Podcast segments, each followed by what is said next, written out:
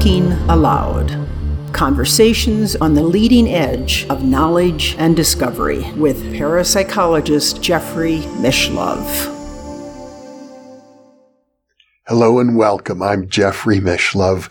Our topic today is science and postmortem survival, and my guest, Alan Ross Hugenot, is uniquely qualified to address this question. He has his doctorate in science in engineering, but in addition, he is a near-death experiencer, a former board member of the International Association for Near-Death Studies, and he is a spiritualist medium and a minister, having been trained at the Morris Pratt Institute from my hometown of Milwaukee, Wisconsin, as well as the Arthur Findlay College of Psychic Science in the United Kingdom. In addition, he is author of The Death Experience, What It Is Like When You Die, and The New Science of Consciousness Survival and the Meta Paradigm Shift to a Conscious Universe. Of course, we're still here in the uh, lockdown period of COVID-19, so virtually all my interviews are internet based, and now I'll switch over to the Skype video. Welcome, Alan. It's a pleasure to be with you. Oh, it's fun to be here. I enjoy answering questions to anybody that asks. Well, you have a very unusual background with, you know, an advanced degree in engineering, uh, a specialty in uh, nautical engineering, and uh, a deep understanding of physics. And at the same time, you you're working as a spiritualist medium, and I, I gather also you're credentialed as a spiritualist minister. Yes, and it's a uh, it's it's really almost like um, you know they used to have a TV show. I led three lives. You know, it's like I have two different two different personalities actually. when I'm operating as a medium, it actually is like a different personality, and uh, but I'm not. Uh, you know, I'm not uh, multiple personality or something, but it's it, it's that way all of this really began for you in 1970, long before Raymond Moody first wrote his book Life After Life about near-death experiences when when you had what is very close to a classical near-death experience yourself. Yes, that's true. And and I it was difficult in the hospital at the time because nobody would believe me, you know. And their standard their standard procedure at that point if you had one of those was that you were delusional. And so they wanted to send you to the nut house, the funny farm. They still had funny farms then. And uh, they would send you there until you shut up about it. You know, and they'd give you various drugs to get you to shut up about it. And I said to the uh, psychiatrist, he came in, he said, you know, this, you, you, you think you died and you came back and you, you're acting like you're Jesus or somebody. I mean, nobody does that. And, and I said, no, and I said, uh, "You're a scientist." I said, I, "I, respect all your degrees and all of your your advanced uh, learning, and uh, I've been to Mexico, and you don't believe Mexico exists, and so you're telling me I haven't been to Mexico, but I've been there." And you won't. You need to step up and say, "Hey, wait a minute. Let me find out about this. What, what is this Mexico?" And you're not. You're, you're avoiding your job. And of course, he didn't like me, so he wanted to commit me to the nut house. And so the the uh, my orthopedic surgeon, who was a much more uh, savvy individual um, checked me out of the hospital all of a sudden one afternoon. he comes running in, throws, I'm wearing a hospital gown. He puts me in a wheelchair, throws my clothes in my lap, and takes me down the freight elevator out the back door. I jump in, or I don't jump in, I get put in my mom's car and we drive away. And it was because they were they were trying to put me in, you know, commit me that day to to the nut house. It's sort of very disconcerting to have them want to want to tell you you're crazy when you know all you're trying to tell them is what you saw. I, I, I did that, and, and I want to tell you about it. And they say you're nuts. I mean, you know, you went to you went to Niagara Falls, and you're trying to tell somebody how wonderful it was, and it's beautiful, you know, and you and they don't believe you. It's not there. It doesn't happen. Well, since you had that powerful experience, which I gather is, is one of the major milestones of, of your life, uh, the field of uh, near death studies has really burgeoned. there's now an international association for near death studies, and many, many, many scientific papers have been published, and you've served as a board member of that association. Yes, that's true, and and uh, I've written a lot of things about it, and and uh, we we study it in great depth, and um, it's it's uh, the the thing that that proves to us that there is consciousness survival after physical death is the fact that all of these near death experiencers are having the same experience. A classical, what Raymond Moody, that there's 12 things that happen. Uh, and they all have parts of it. They don't have, all have the 12, let's say, but they'll have nine or eight or something. And they're all having the same experience when they've never heard of it. They've never talked to each other about it. They, this sneaks up on them, you know, and then then they get together and they talk and say, "Oh, that same thing happened to me." Well, then it's not an hallucination. It's not something that's programmed into us as a, a genetically. It's a real experience that we're having. So the, obviously the consciousness is surviving outside the physical. When the physical, according well, Pim van Lommel says it this way: the brain doesn't work after about 30 seconds. It just stops. There's no oxygen. There's nothing going on. It flatlines. And you're having an experience that you remember when your brain is flatlined and your heart's not even working. There's no, there's no respiration, and you're having this, you know, this this thing. Yeah, that's exactly it. So it is the survival of consciousness when the physical body is uh, basically dead by every definition we have of dead. Well, he's referring to uh, cardiac arrest patients that that he stu- studied. In your case, you were in a motorcycle accident and uh, you hadn't suffered a cardiac arrest. No, I was just in a coma in, in the ICU uh, and was in coma for 12 hours. And during that coma, this is when I had the experience. He studies uh, particularly cardiac arrest because he can really say they're actually dead. But that study is what convinces us that the what occurred to me and happened to the people with the cardiac arrest is a real out of body experience. Well, when we talk about the science of post-mortem survival, I've heard you make an interesting argument. It's really one of the most interesting that I've, I've heard. And that is you, you refer to the law of conservation of matter and energy energy has to it, it, it's always there e equals mc squared. That combination has to go someplace. You have to have m equals e over c squared or something. It's, it's got to the, the, the formula has to continue. And the energy doesn't disappear. It doesn't dissipate. We it can go beyond an event horizon into a black hole but it doesn't disappear. It doesn't stop. It's still there. And even if we can't detect it in the black hole it's still there. And so when you when your body dies and it just suddenly is lifeless, the life energy falls out of it. Where does that go? That life energy, that mind, that um, and I, I, love to go back to Max Planck in 1900. He said, "We cannot get behind this fact that the matrix of matter is mind. Matter is built, built on mind. That is the matrix on which the universe exists." He said that as early as 1900. He didn't know about near death experiences. He knew about the quantum and he was working on these things. But mind is what is the whole universe is made of. And you can't get beyond that. So we, we, we back away from, from materializing or apprehending the physical and we back away into another part of our same universe. I like to call it dark energy or otherwise. And we we step back into that and we drop the physical like a like taking off my jacket if i was to take the jacket off and just leave it behind. That's what your physical is. It's a jacket you just throw away. You don't need it anymore because you're now outside of what uh, i like what betty white says um, uh, stewart white's uh, wife who was a medium and then she worked from the other side back to here uh, in the unobstructed universe is the book to read.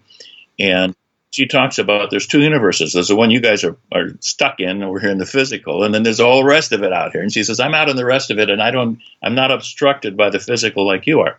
In other words, she can go through a wall. We can't go through the wall. We bang up against it, and we can't get past it.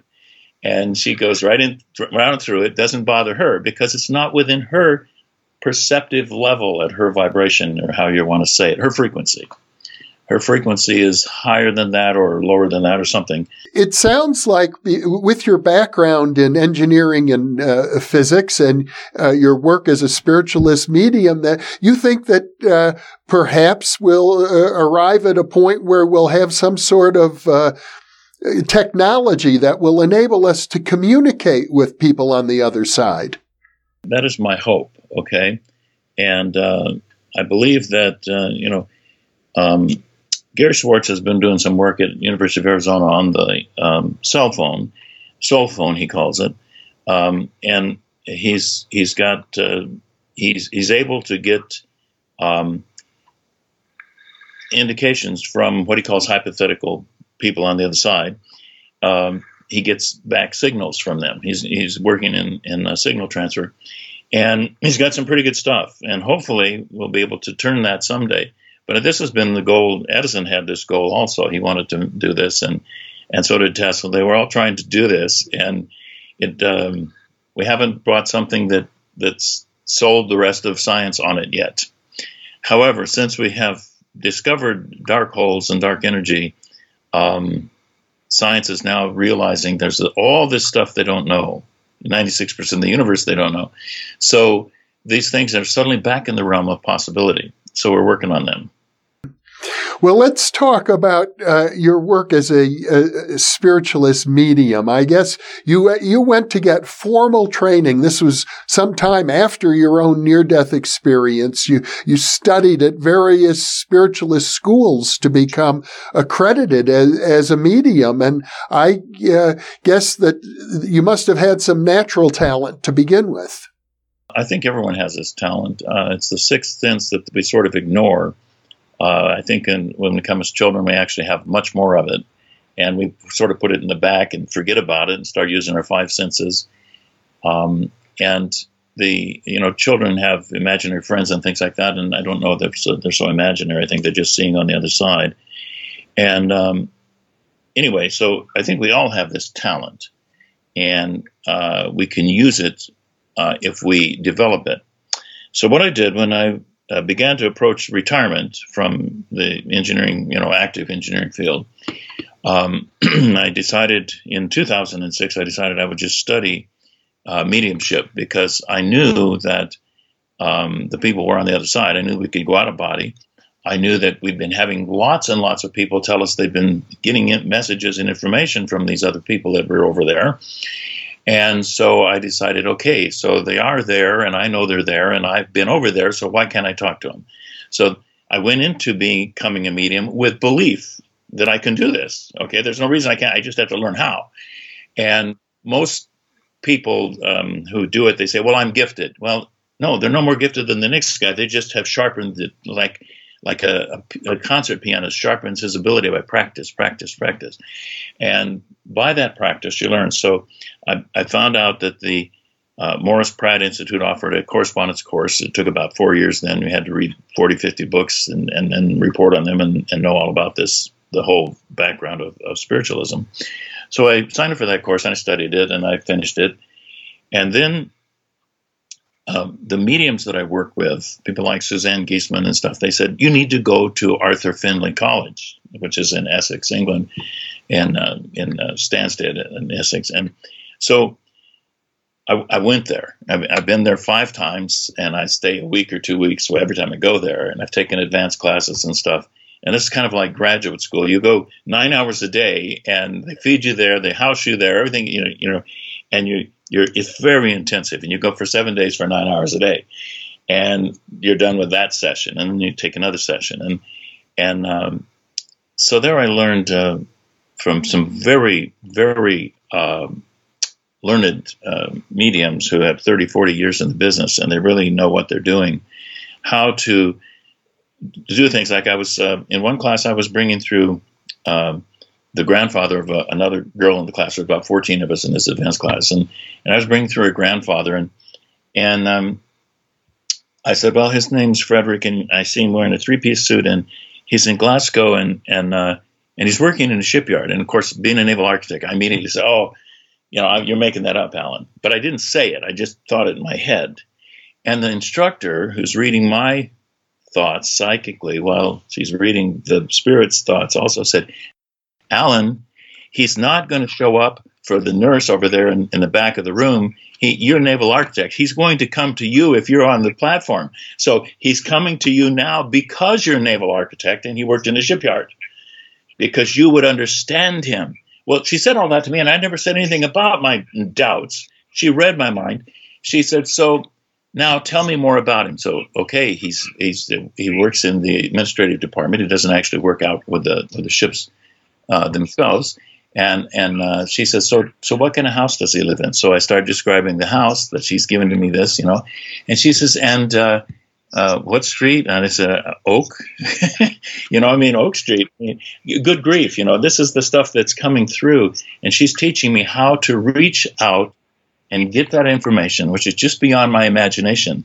And it's hard to tell it from imagination. I'm reaching out and finding that information that he's handing me, not not questioning it, just taking it.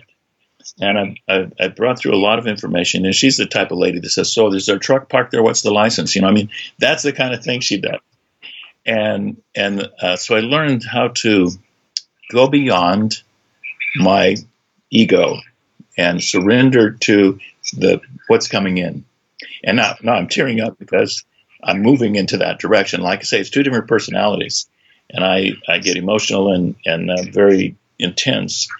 And when I'm talking to you, I'm trying to use what I will call the professor and the other one's the medium. And the medium is a jellyfish, just a you know pushover, but it's so so emphatic that that um, I, I can't um, I can't quite control everything. I have to, but it takes over like that, and that's how you really get the good information. Uh, they'll, they'll show you pictures, they'll show you all kinds of stuff, and it's it's all in your imagination. It's happening in the um, in, in a certain little corner back here, and I can't remember all the parts of the lobes. But anyway, it's happening in a certain place where your your mind, your brain, changes visual things into words, and that's happening at Broca's um, aphasia or something like that. It's got a name, and that's where you do that. You change your thoughts, your your visions, your your symbols into words that you then can say audibly.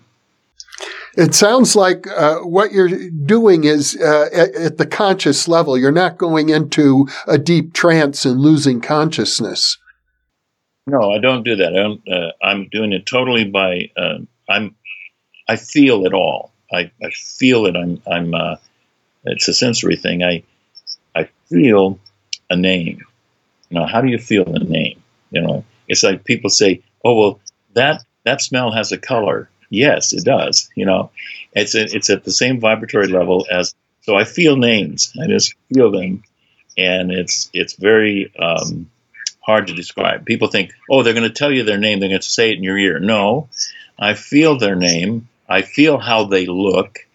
I feel the vision that I have of them, and it's not um, auditory, and it's it's just uh, it's totally uh, feeling, totally sensory from from and here.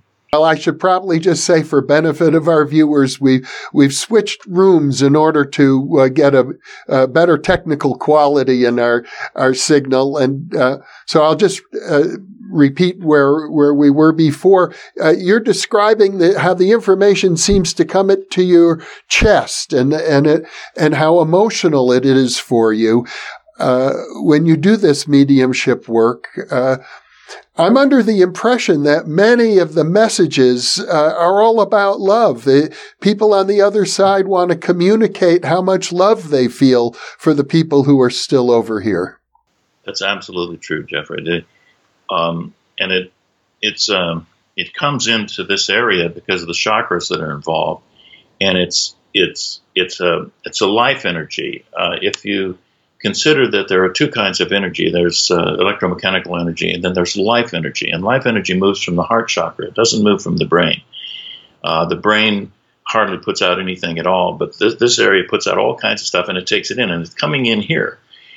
And uh, it's it ha- life has to do with love. Love is in life are kind of almost inseparable, and so they're bringing their love back for their survivors who are still the people who are still living here, and they're trying to share that. And so they use the life energy, and it's a form of um, energy we haven't yet measured. Uh, it, I believe it's in the dark energy somewhere. We will measure it. It may be a monopole in this uh, physical 3D reality that we have, but it's really a bipole system, and the other half of it's on the other side. So we don't detect it because we only get half of it. So we don't we detect something when when we have both parts, the positive and the negative. and we only got the positive, we only got the negative. We only got a piece of it. We don't have the whole thing. So it's it's monopole instead of a bipole.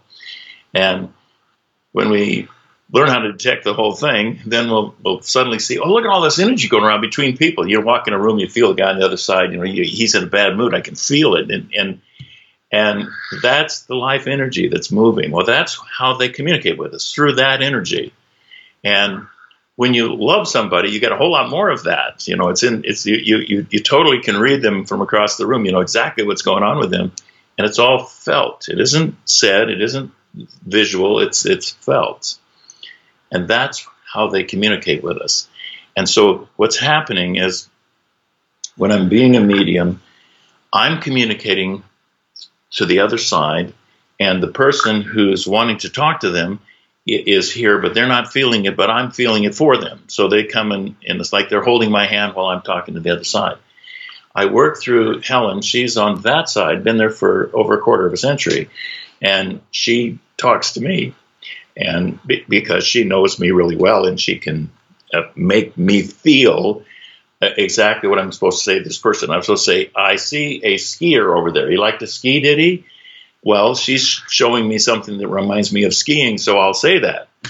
And uh, I, I love the one I, when, when I was doing for a girl named Angela one time, and I had her fiance who had died, and um, she um, Helen gave me basketball. So I said, Oh, he likes basketball. And she said, He doesn't even like sports. And I, Oh, okay. So I, I couldn't figure that out. So after the, the, session was over, I was talking with Helen and three o'clock in the morning and said, Helen, what was that about? And she gave me this thought. She said, His name was Jack. And the one basketball player that you've ever known personally at that time, I now know another one, but the only professional basketball player you know is Jack Sikma of the Seattle Sonics, and you knew him, and you you know. Uh, so I gave you basketball, so you'd think of Jack, and then you'd say his name.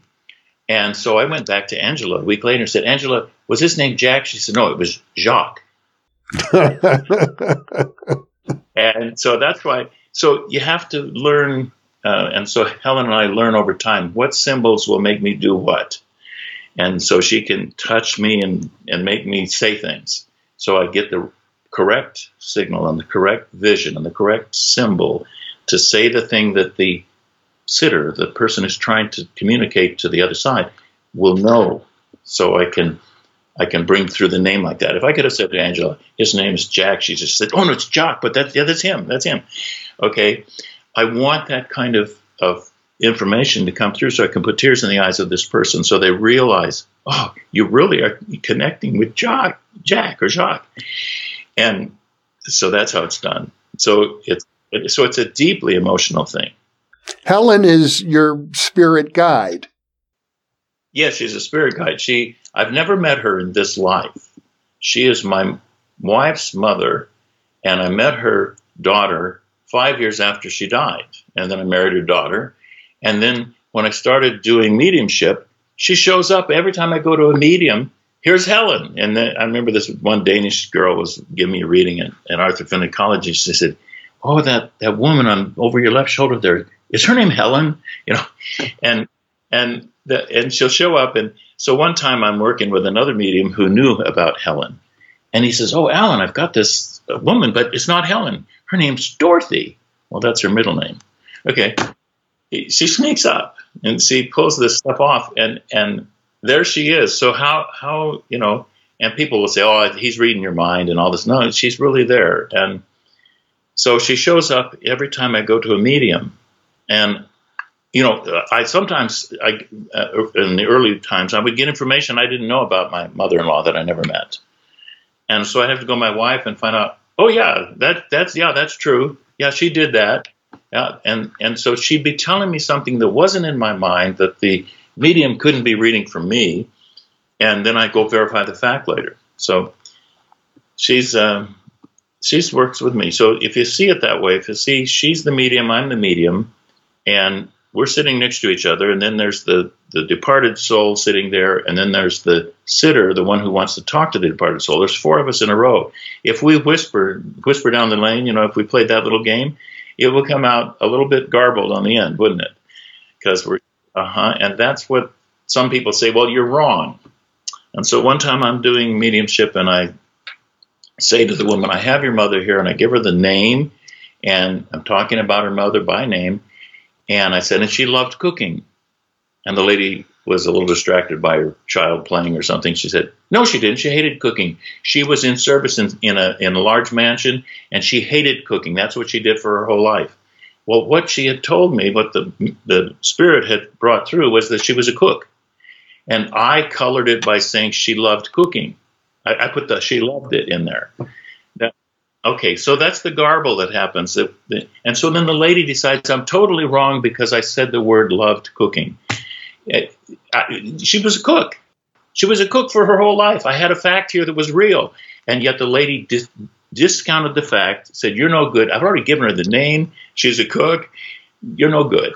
You don't know what you, you know, and, and so it's, she didn't believe in the connection anymore. And there it goes.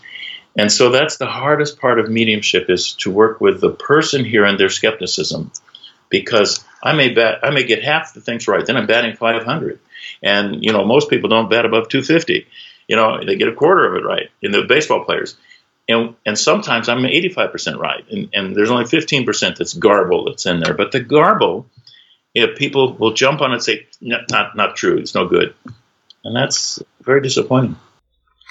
Well, I'm under the impression from people I know who have become spiritualists that uh, probably the most convincing aspect for them isn't the information, it's the emotional connection. That these people really believe that they are. Um, working through unresolved emotions, typically that they have with their deceased parents.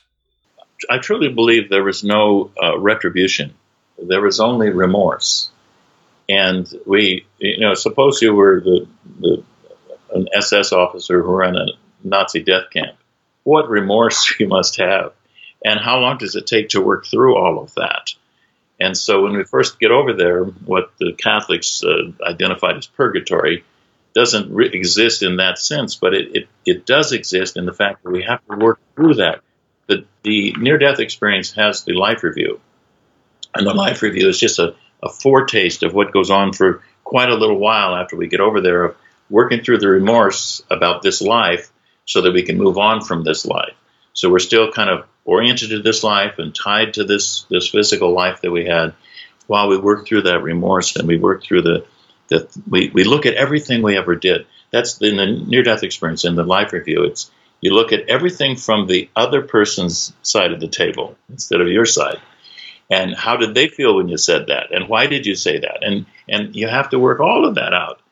Um, i love what uh, um, um, banks says um, frances banks mm, and helen greaves uh, wrote a book in 1967 called uh, the testimony of light which helen uh, frances banks is the, the, the deceased who's writing back from the other side and describing. She says you get two blueprints how it should have been and how it, how you did it and you got to look at those two blueprints. And she says it, it's sometimes just devastating to look at it. And she said many people, when they first get to the other side, can't hardly look at it. They just it's so painful. They just they they do anything else. They just wait, and so it takes them a long time to work through the remorse because they have to look at everything. The other one that Frances Banks brought up was that she had an SS officer she was talking about and she said, with the SS officer who had been, this is 1967, you know, and so it had been 20 years, more than 20 years, he had been just over in the shadows there. And with him was the Jewish lady that hated him because he killed her husband and, and children. But her hatred kept her with him. She needed to release that hatred in order to, to move forward. Her husband and children were already over there, and she spent 22 years with this with this SS officer, you know, hating him you know, viscerally hating him, and she's missing out on on spending the times different over there, but but spending the time with her husband and her children, which is what she was mad at him for. So, but she has to go over why she's mad at him in order to move on. And that remorse thing is very difficult. And some people spend 50 years over there.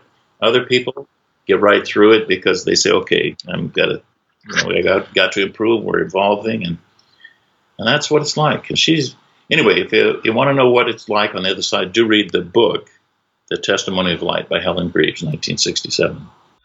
Well, I'm under the impression that uh, time and space are very different over there, and that there's also uh, maybe more important than time and space completely is this dimension of consciousness. I think you, you referred to it as a vibration.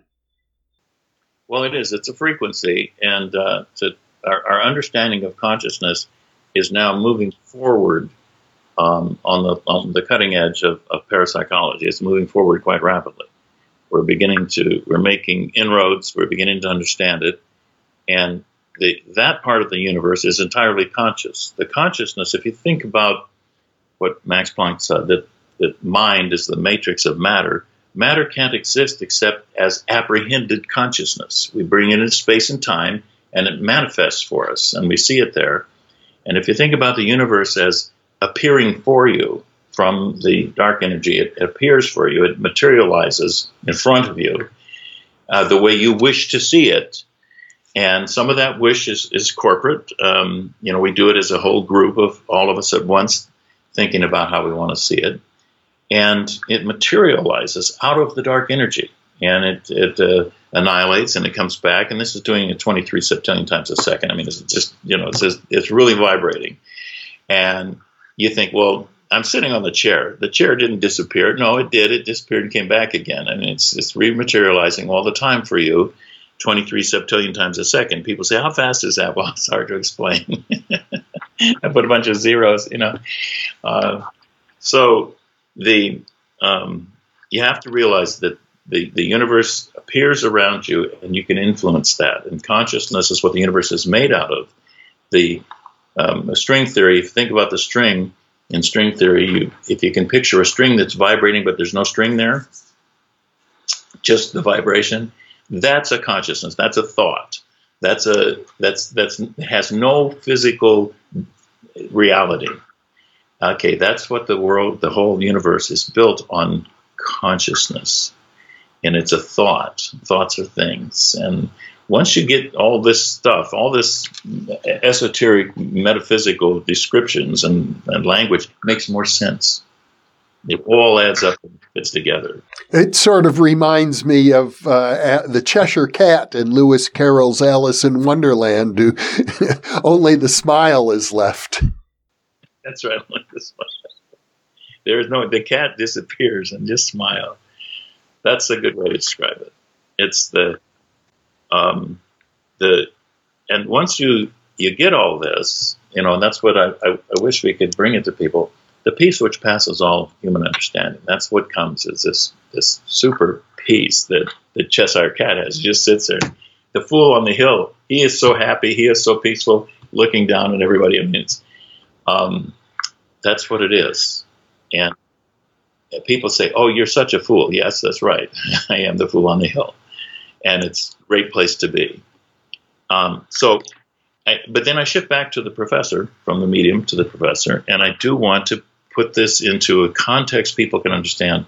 So, what I would recommend that many people do, and it, it may be being ignored these days because it's a little difficult to work through, is is the unobstructed universe, the Betty book and the unobstructed universe, and the other books by Stewart White that go with it. Um, they they're, they're in a series, and if you you pull out the series, um, they're they're just a great set of books, and the the unobstructed universe explains so much. If you have, you sometimes have to digress and go study what what did that mean, you know, with some of the scientific terms. But once you get them, Stewart and, and uh, Darby are talking in there all the time, and they put in these um, scientific terms, and you have to know what they are. If you can bear with yourself and go get the dictionary and look that up and figure out what was that term, what did that mean, and then you you can Google it, you can you can work at it. wonderful book, The Unobstructed Universe. It's it's a book that uh, has been recommended uh, to me for many decades. As, as a matter of fact, um, you wrote about your own near death experience and you described it in very different terms. As I recall, you, you made the point to saying that here in the physical world, we think of objects as being outside of ourselves and we study them as, as you just described, you know, look up the dictionary definition and, uh, but on the inner planes, you don't study objects uh, or individuals you become them. You you learn of them from the inside. So when you encountered this being of light it wasn't so much you encountering the being as you becoming that being. It was me returning to myself. I had known the being of light for at the, my description for eons. So i must have been around too. And I've I've been around for eons, and and here I, I just bumping into myself. Hi there, you know. Oh, it's you, you know, and and uh, you see an old friend like that you haven't seen in in a hundred years, you know, it's like, oh my, it's you. Hi, and and it was like that, no introduction, you know. And everybody says, well, who was it that you saw? Was it Krishna? Was it Jesus? What? Who was that? Was it Buddha? And oh, it was me. And I'm back to myself. I'm home home like you could never understand. We all want to go home to the real place where we came from. That's it. I was there. I was home again. And then I got this message from the being of light. You know, uh, and you get it by ESP. You don't get it by hearing it or anything. The message came. You have to go back. I said, No, I don't want to go back. I don't want to go back at all. I like it here. Let me stay right here. I'm home. And the being said, and I'll, I'll, say he said, but it was it all came as a feeling. Um, you're not done. You're not done with what you were put there to do. You have a destiny. You must go back and fulfill it. So I'm here, and that's what I'm doing. and uh, the way that it works, it's always becoming. It's always about being. But we, we have a feeling that we want to become even more than just be. Just be, I'm bored. I'm bored. I'm just being here. I'm bored. I want to become. We want to. We want to grow. We want to. We go further. We want to discover more.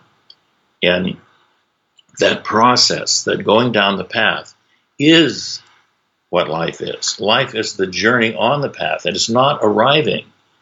I, I sail. You know, I'm a sailor, and when we're out in the boat, and this little kid in the boat, he says, "When are we going to get there?" I said, "Well, we're there. We're sailing now." He said, "No, no. When are we going to get there?" We're, we're, we're crossing this water. When are we going to get there? We say, there. And he is being there. It is the becoming. It, it we become all the time moving along that journey. And the guides on the other side show me each step, one step at a time. And I have to look at the step, and then I have to. Oh, the, the hard part is there's the step. I have to take it. It's in front of me.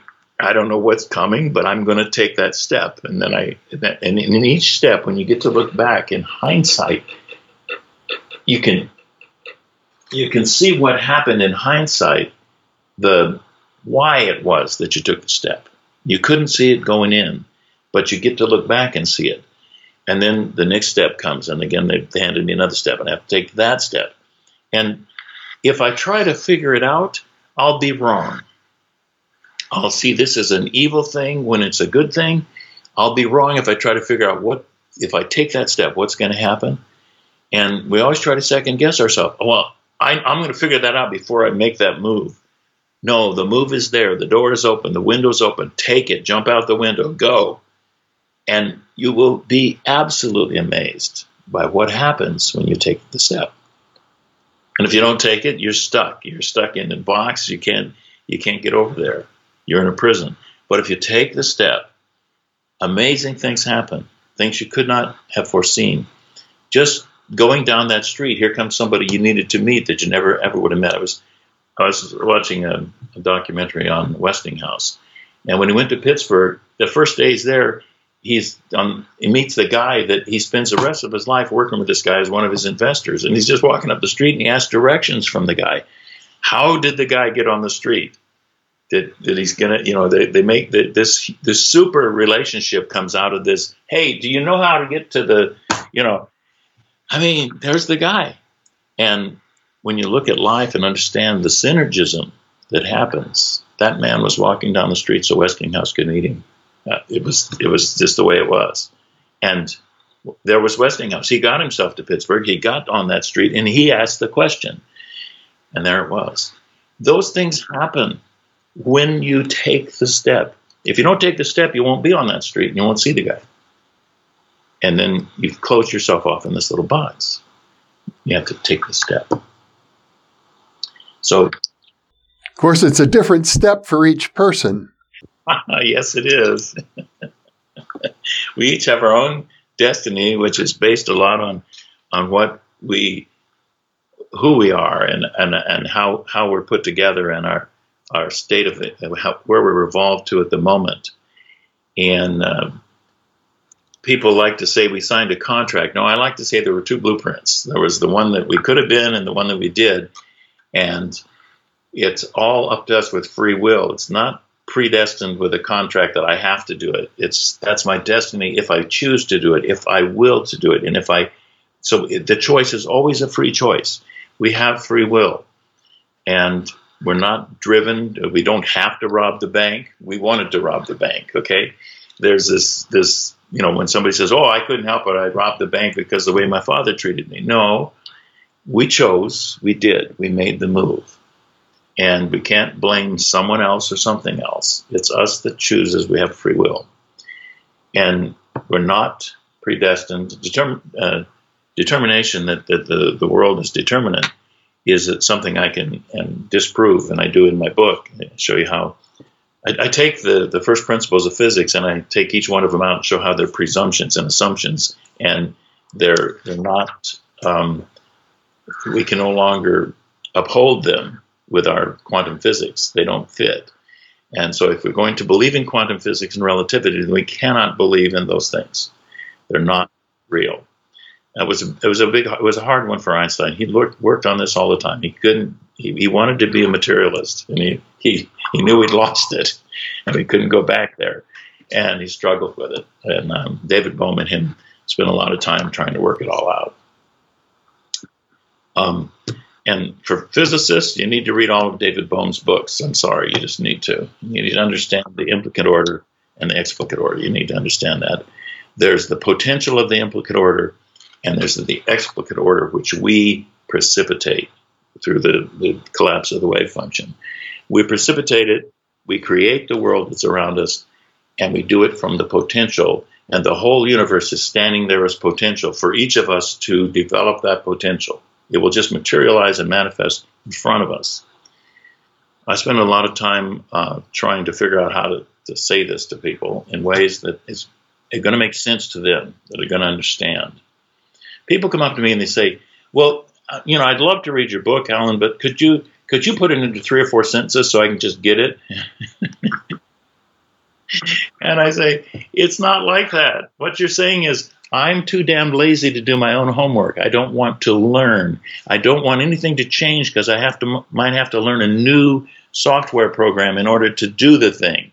I don't want to I don't want to take the time to learn. I'm too busy. Well, if you want the the feeling and the peace that passes all human understanding and the, the confidence about life that this is wonderful, you're going to have to do the homework. And the homework takes some time, and I can't put it in three sentences. I might be able to put it in three volumes about three inches thick, you know, and, and put it all in there. But if, if you will do the, get on the path and take each step as it's put in front of you and do the homework, do the reading, do the looking up in, of the definitions to get it. And stop being lazy about it and say, well, I'm, I'm going to spend two minutes on this, then I got to go somewhere. No, if you're going to go on this path, you have to dedicate to the path. You have to, to make it part of you, and then it'll work. Then you'll get it, and you'll understand it. And everybody wants to do everything so fast, just like this one thing, just like that. You can't. It won't. Let me ask you a tough question. Um, pretty much all the mystics, and I know you've kind of been hinting at it uh, yourself, will tell us that uh, everything is one. It's all one. There's one consciousness and that's the universe. Uh, that being the case, why why are we uh, encapsulated in our own individual bodies? Why why are does it seem as if we're all separate individuals when we're really all one? Oh, that's a great question. You know, we've been asking that one for several thousand years. Um, why was this done? The the best definition or best way I can try to explain that is let's suppose that um, let's imagine that you're God, okay, that, that this God is a, is a being like us. And he experiences things. He, she experiences things, feels things. And God's sitting there one day and has a thought. I would like to know what it would be like to be the victim who was murdered. How's that feel? And I would also like to know how does it feel to be the guy doing the murdering? How does that feel? So in order to do that, I have to have a murderer and a murderee, you know. and and so this brilliant consciousness, God, thought up all of these billions of people doing all of these billions of things so he could feel all of that and see how all of that was. Now that makes sense to me that that hey, I want to have it all. I want to have it all, okay? Yeah, he wants to have it, he, she wants to have it all, and does this, creates the whole universe. Alan Hugenot, this has been a delightful conversation. We, we've covered a lot of ground here. So any, any question you have that, that to finish this off? What you've been saying reminds me of, I think it was Einstein actually, who said the most important question we can ask is, is the universe friendly? And I've definitely got the impression from you that uh, the answer is yes. It's yes, if you see it that way and it's all about your perception. How do you see the universe? What does your culture give you that causes you to fear or love? If you see the universe, if you see it as a wonderful, loving place, then that's what it is. If you see it as a terrible place, then that's what it is. So it's up to you, with your free will, to choose that it's a wonderful place. And it is. It's a place of love, it's friendly, it likes us. Uh, will it communicate with us? Yes, if we let it. So, um, what I would say to everybody, uh, my, in closing, I want to say this to everyone. If you fear death, start studying the things I'm talking about because I have no fear of death. My wife says, Oh, you, you can't wait. That's right. I was home and I want to go home again.